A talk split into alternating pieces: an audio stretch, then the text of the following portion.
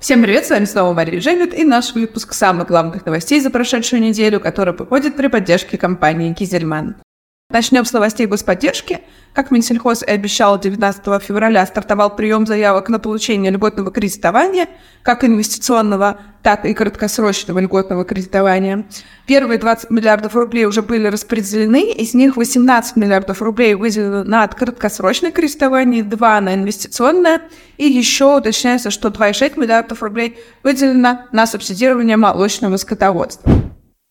Еще одна хорошая новость. Продлевается 100% субсидирования логистических затрат для экспортеров-молочников.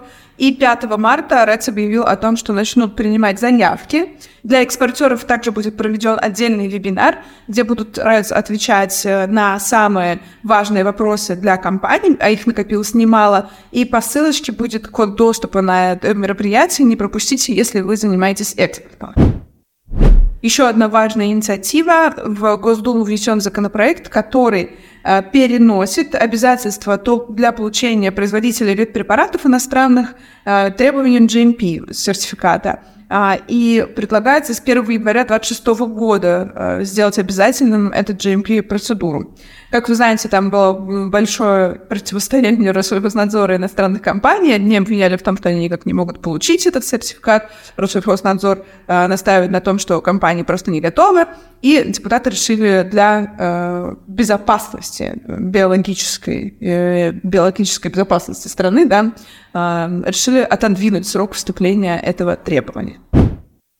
Кроме того, Минсельхоз определил на прошлой неделе критерии для отнесения импортного скота племенной продукции. Там четко расписано, какие именно сведения нужно указать при импорте скота. И эти правила будут действовать с 1 сентября 2024 года. И несколько новостей про суды.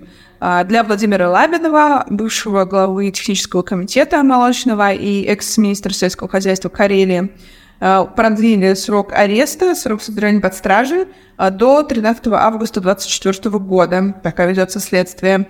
И э, был заключен в СИЗО бывший глава госсорткомиссии Михаил Александров, который в прошлом также был сотрудником МВД и генпрокуратуры, ему вменяется получение взятки в 10 миллионов рублей от сельхозтоваропроизводителя, производителя семян, соответственно.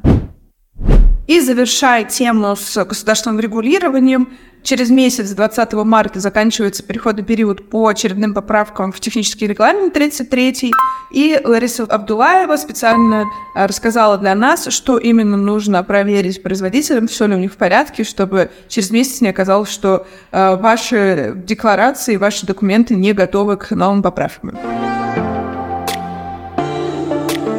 На прошлой неделе в очередной раз прошли торги GDT на новозеландской товарной бирже, организованной компанией Фонтера, и можно констатировать, что рост цен на мировом рынке слегка замедлился. Средний индекс цены вырос всего на 0,5%, что стало максимальным значением за последние 16 месяцев. А сейчас среднеизвешенная индикативная цена 3664 доллара за тонну. Если смотреть на среднюю цену на сухое цельное молоко, 6 последних торгов цена на него росла, и сейчас последние торги опустилась на 1,8%. Средняя цена 388 долларов за тонну. По сом вот тоже интересно, что на последних торгах э, сом вырос на 1,3%, и средняя цена 2788 долларов за тонну. News также опубликовал на этой неделе э, итоговые данные по среднему надою в 2023 году. И в сельхозорганизациях э, в 2023 году надой вырос на 5,6% до 8067 килограмм. Ну и к самым интересным новостям прошлой недели. Во-первых, Эвка наконец нашла покупателя на свой завод многострадальный, а, который несколько месяцев они не могли реализовать и даже думали продавать их по отдельности линии. Но Виола, бывшая компания Валио, купила завод, на котором раньше производили йогурты Слобода, отличный бренд, который еще не был продан. И у Виолы, которая в основном было контрактное производство, теперь появятся собственные мощности. И еще одна очень важная новость. Э, вышла публикация Financial Times, э, которую все обсуждают уже несколько дней, о том, что Данон хочет продать э, бизнес в Амину, и уже соответствующие документы в Министерство сельского хозяйства были направлены. Никаких подтверждений ни со стороны э, Вамина, ни со стороны Данона не последовало, поэтому э, доверять ли этим слухам или нет, делаю, как говорится, наше, но вот вышла такая интересная информация. И агрофирма Вельская построит в Архангельской области новый комплекс почти за 2 миллиарда рублей на 2000 голов фуражных. На этом все. Спасибо, что вы были с нами. Читайте в разделе «Лонгриды» наш текст про то, как правильно использовать крахмал в повышении эффективности кормления. Мы его подготовили вместе с компанией «Каргил». И 29 февраля у нас будет общий вебинар а, вместе с, со специалистами компании, где мы поговорим про эффективный откорм бычков.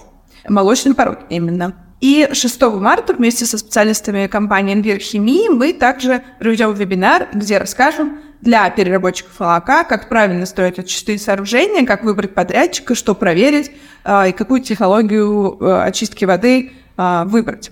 Обязательно регистрируйтесь и регистрируйте своих специалистов. Ссылочки будут внизу. И подписывайтесь на наш канал, ставьте колокольчик, чтобы не пропустить следующие видео. До новых встреч!